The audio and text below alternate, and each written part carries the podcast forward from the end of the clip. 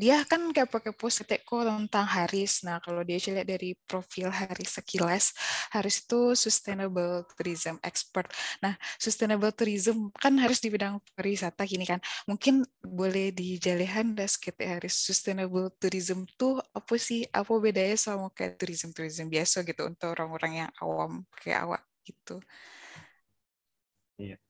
Um, aduh, kalau di kecat expert kayak kayaknya terlalu dini di kecaan expert sih. Cuma Nanti masih belajar lah dong? gitu ya. Jadi kayak lebih kayak uh, giat lah ya, giat lah mungkin. Giat. Aduh, merendah nih untuk meroket nih. Aduh. Jadi um, itu tadi ya tentang sustainable tourism. Uh, kan pariwisata mungkin yang umum kita tahu itu untuk bersenang-senang gitu kan. Ya, that's right. Bersenang-senang ke pantai, ke gunung, atau bersenang-senang di apa namanya taman hiburan gitu ya di Dufan. Nah, dengan uh, dengan adanya isu-isu lingkungan gitu kan, ada di kalau di tingkat global namanya Sustainable Development Goals gitu. Nah, konsep-konsep itu dicoba diterapkan dalam dunia pariwisata yang akhirnya dilahirkan sustainable tourism gitu, di mana diharapkan dengan adanya pariwisata itu uh, bisa berdampak ke sosial, ekonomi, dan juga menjaga lingkungan di destinasi gitu. Jadi ketika uh, misalnya awak di jalan-jalan lebih aware gitu kalau awak pergi kasinan uh, dampaknya ke lingkungan mbak asih gitu atau setidaknya sesimpel kan uh, pai mendaki gitu ya, pai ke gunung atau apa. Ah. Nah, eh, ketika di sampai di gunung sampahnya memang diperhatikan gitu. Lalu hmm. ketika lewat di suatu desa itu ya kalau bisa singgah tapi dengan tetap menjaga kesopanan gitu ya. Tahulah hmm. adat istiadat di sinan gitu. Kalaupun hmm. memang misalnya harus minta izin yo mengikut ya benar-benar mengikuti gitu prosesnya. Ndak jangan mentang-mentang kayak ya kan kami uh, tipe kamu ini ala bayi ya gitu. Kok harus repot-repot kayak gitu. Jadi uh, tren pariwisata itu kini ya uh, awak harus memang lebih aware tentang sosial dan kehidupan lokal lalu juga bagaimana kegiatan yang awak atau pengeluaran lah gitu ya yang awak keluarkan Eh, mendapat tambahan untuk masyarakat, misal dengan beli souvenir di lokal, dengan membeli kuliner di masyarakat lokal, kayak gitu. Terus, oh. uh, ya sustainable tourism seperti itu. Dan di Sumatera, baik di Flores ataupun Sumatera Barat pun konsep itu adalah mulai uh, diterapkan sih. Malah kayaknya di salah satu destinasi di kota Sijunjung itu malah jadi apa ayo dulu tuh percontohan lah gitu untuk mbak pengembangan homestay. Hmm. gitu jadi di mana tuh ya Riz? Uh, seperti itu ah mbak Afi di mana tuh ya? Di, di Sujunjung uh di mana jadi kan homestay tuh banyak di kota uh. Sejunjung itu. Uh -uh, di kota Sejunjung. Terus juga memanfaatkan bekas tambangnya itu kan untuk oh. jadi destinasi rencananya kayak gitu seperti itu lebih kurang. Oh, oke oke. Okay. Jadi tidak sekedar jalan-jalan aja ya berarti harus tapi memperhatikan lo kayak lingkungan, terus orang-orang di situ aspek budaya sosial ekonominya ya. Oke oke. Nah kalau di Labuan Bajo tuh contoh, ayo contoh penerapannya gitu kayak sustainable tourism di Labuan Bajo tuh kayak apa Haris? Iya. Jadi kalau contoh di Labuan Bajo kan yang menjadi destinasi utama Nio itu kebanyakan laut. Uh, gitu hmm. Fik, dia. Uh, uh, apalagi komodo gitu kan. Nah itu harus menyeberang lah dengan menggunakan kapal atau speedboat dari Labuan Bajo ke Pulau Rinca atau Pulau Komodonya gitu. Nah uh, dan penerapan sustainable tourism itu juga uh, melibatkan banyak pihak sih. Nggak, nggak bisa cie instansi saya yang mengerejon gitu. Kayak dinas pariwisata saya yang menerapkan peraturan indah sih. Jadi uh, di destinasi dan kebetulan karena itu merupakan kawasan Taman Nasional Komodo jadi melibatkan juga lah Balai Taman Nasional Komodo gitu. Yang di bawah Kementerian Lingkungan Hidup, di mana di dalam destinasi atau kawasan itu eh, peraturannya sangat-sangat ketat bana gitu untuk kalau sampah gitu ya, apalagi koral-koralnya harus benar-benar diperhatikan gitu, kegiatan wisatanya harus diperhatikan. Uh, terus aktivitasnya juga tuh misal kan kayak diving gitu, alam bawah lautnya kan lumayan uh, lumayan sih bisa dibilang ya lumayan eh lumayan cukup menjadi apa ya uh, destinasi lah gitu untuk penyelam-penyelam datang ke Labuan Bajo. Jadi di bawah ya nggak bisa sembarang saya berkegiatan misal ada koral terus awak sentuh-sentuh gitu kan. Nah itu uh, dilarang bana gitu. Uh, itu untuk di laut. Jadi uh, peraturan diterapkan dan pariwisata apa wisatawan harus mengikuti aturan itu hal-hal yang tidak boleh dilakukan di dalam kawasan. Nah, kalau untuk di daratnya uh, dikembangkan juga sih banyak desa atau beberapa desa wisata untuk supaya masyarakat mendapatkan bagian juga uh, dari perkembangan pariwisata yang ada di Labuan Bajo atau Flores secara umum gitu. Karena uh, perkembangan yang cukup pesat dalam empat tahun terakhir, pembangunan juga, terus banyak juga hotel-hotel yang dibangun di Labuan Bajo gitu kan. Jadi uh, tren kini itu kayak mbak caranya supaya tamu lebih lama di Flores itu tidak cuma pai ke Lawi saya gitu, tapi kalau bisa singgah-singgah lah ke desa-desa, terus di souvenir-souvenir lokal kayak gitu. Lebih kurang kayak gitu sih gambarannya di uh, Flores dia. Oke, jadi lebih ke kayak diagi aturan gitu ya, Aris, supaya tetap memperhatikan lingkungan. Terus tadi di encourage lo untuk apa ke orang-orang sekitar, misalnya membali lo untuk yang di lingkungan situ ya, kayak beli souvenir, jadi meningkatkan ekonominya. Nah, kalau dari segi lingkungannya, Kan hmm. tadi di awal hari sempat menjelaskan ada ada edukasi edukasi tentang lingkungan. Nah itu ada hubungannya ndak sama sustainable tourism itu atau mungkin boleh diceritakan gitu. Emang basi yang pendampingan atau edukasi terkait lingkungan di situ yang Haris kini lakukan gitu. Ya, Nah, ya lingkungan itu kan tadi uh, ada seperti dijelaskan di awal menjadi salah satu aspek atau bagian yang terintegrasi dengan sustainable tourism gitu kan.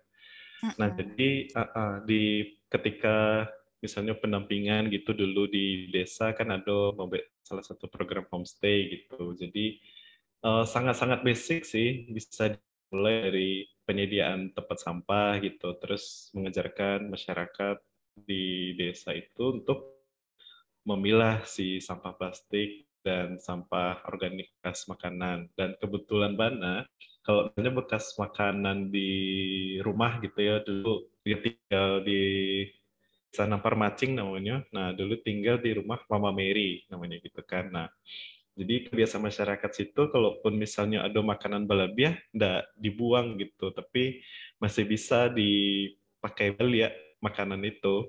Tapi bukan dimakan balik Jawa ya. Makanan hmm. tapi ada hewan peliharaan lah babi. Biasanya itu jadi hewan peliharaan di rumah di halaman belakang rumah. Nah itu biasa dimakan cuy babi itu. Tapi enggak tulang-tulang lo sih.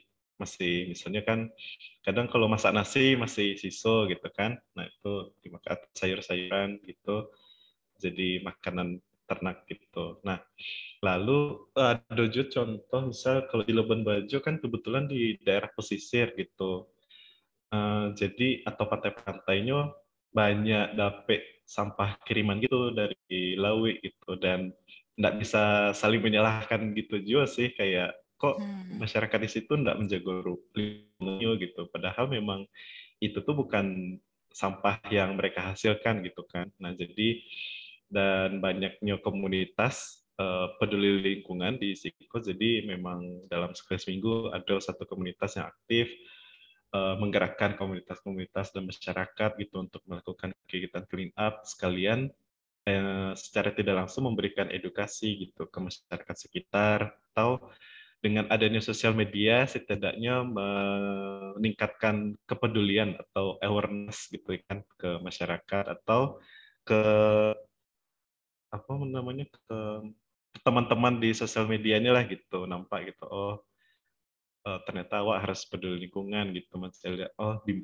setidaknya juga jadi tergerak gitu kan hati oh kalau bisa ikut aja lah gitu untuk membersihkan hmm. lingkungan kayak gitu. Lebih kurang gitu sih. Dan memang di dan semua hal sih sebenarnya kan itu butuh kolaborasi ya. Jadi tidak cuma di komunitas tetapi ada juga komitmen dari pemerintah seperti itu uh, yang membuat regulasi gitu kan dan uh, ada juga support lah dari pelaku-pelaku pariwisata unit-unit usaha baik hotel, restoran gitu kan atau travel agent gitu yang juga membantu inisiatif itu. Jadi semuanya uh, bergerak bersama-sama gitu, tidak masing-masing. Jadi ya, dampaknya itu bisa lebih cepat lah di dirasakan nantinya apanya seperti itu.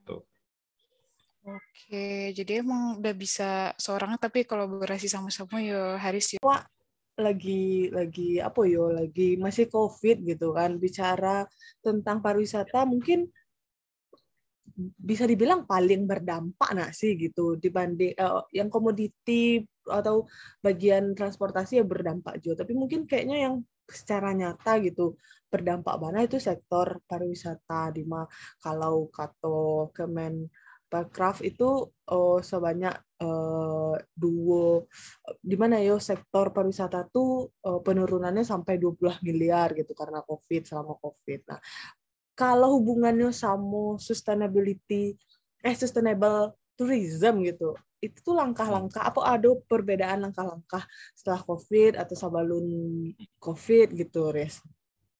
langkah-langkah yang kan sustainable kok berkelanjutan kan bukan hanya saat itu. Hmm. berarti kan berkelanjutan dalam berbagai situasi akan dihadapi gitu. Mungkin uh, bisa share nah tentang apa perbedaan sustainable sebelum uh, tourism sebelum covid dan setelah covid dan apa langkah-langkahnya gitu apa langkah khusus gitu. Hmm. Kalau Iko uh, kayaknya Haris mencoba menjawab ya, Iko iya. yang versi Haris gitu. Sebenarnya lumayan banyak sih intervensi baik dari pemerintah pusat ataupun pemerintah daerah gitu kan. Um, ya COVID kok cukup berdampak sih ke pariwisata gitu, apalagi waktu itu di untuk di Labuan Bajo 2018 itu masih kayak masa-masa berjayanya pariwisata lah gitu di Labuan Bajo. Nah ketika COVID uh, di Boyo kayak karena kan hmm, banyak turisnya gitu, hotel-hotel banyak. Nah, tiba-tiba di COVID langsung langgang gitu. Dan kebetulan marketnya memang kebanyakan dari wisatawan mancanegara gitu kan. Dan ketika border ditutup, nah makin memperparah lah gitu. Dan uh, minat uh, untuk berwisata, apalagi yang butuh effort gitu ke Labuan Bajo kan kayak harus beberapa kali transit penerbangan gitu. Nah oh, itu iya, sangat-sangat ya ndak ndak ibaratnya berdampak lah gitu ke destinasi. Um, nah jadi ketika adanya COVID itu makin itu sih makin membuat destinasi itu lebih uh, lebih sadar gitu kalau penerapan aspek keberlanjutan itu semakin penting gitu baik dari sisi kebersihan seperti itu kan uh, misalnya kalau di homestay ya adanya fasilitas-fasilitas uh, toilet atau kamar mandi yang lebih bersih seperti itu. Lalu uh, ada lagi penerapan protokol kesehatan kayak gitu. Jadi uh, menjaga jarak seperti itu. Lalu adanya apa hand ya si simple hand sanitizer gitu. Um, terus juga si destinasi jadi bisa me memikirkan ulang kembali sih Mbak Asi strategi pariwisata ke depan seperti itu kan dan itu menjadi peluang juga untuk uh, desa-desa atau destinasi untuk memikirkan atau merencanakan kembali gitu pariwisata di daerahnya. Uh, misal dari tingkat kementerian pun membuat salah membuat sebuah sertifikasi namanya Indonesia Care gitu. Jadi si sertifikat itu biasanya adalah di hotel-hotel mereka mereka menilai gitu hotel kalah menerapkan aspek uh, protokol kesehatan enggak gitu atau juga dari penerapan isu-isu keberlanjutannya alah benar-benar diterapkan atau alun. Nah, jadi uh, hotel pun juga mempersiapkan diri untuk bisa lebih baik melayani tamunya gitu supaya lebih yakin karena kan ke, setelah COVID itu BA menciptakan keyakinan wisatawan tak tiba ke destinasi gitu kan. Kalau misalnya destinasinya tidak siap baik dari infrastruktur ataupun uh, dari penerapan protokol kesehatan kayak masih ragu-ragu lah gitu. Contohnya mungkin bisa ketika Omikron di Indonesia semakin bertambah gitu, otomatis misalnya awak dari pendatang luar kan berpikir gitu, aduh, uh, wah ya Omikron di Indonesia sih makin parah kayak gitu kan. Lalu juga peraturan sering kali berubah-berubah gitu. Iya. Karantina wisatawan mancanegara dulu bara peraturan 8 hari, 14 eh 14 hari. 14 uh, hari kayaknya. Iya, uh, Terus di ada protes gitu kan dari wisata dari orang dari luar negeri berubah lagi jadi 8 gitu. Jadi dengan adanya ketidakpastian itu pun juga ndak ndak apa ya ndak rancak lah gitu untuk eh, apa namanya pariwisata baik di ya Labuan Bajo ataupun Indonesia secara keseluruhan ya lebih kurang kayak gitu sih. Uh, jadi ya harapannya semoga itu sih um, ya semakin banyak apa akses untuk vaksin ya terutama untuk vaksin diberikan ke masyarakat, lalu juga eh, apa namanya akses-akses untuk fasilitas kesehatan juga makin lebih dipermudah seperti itu.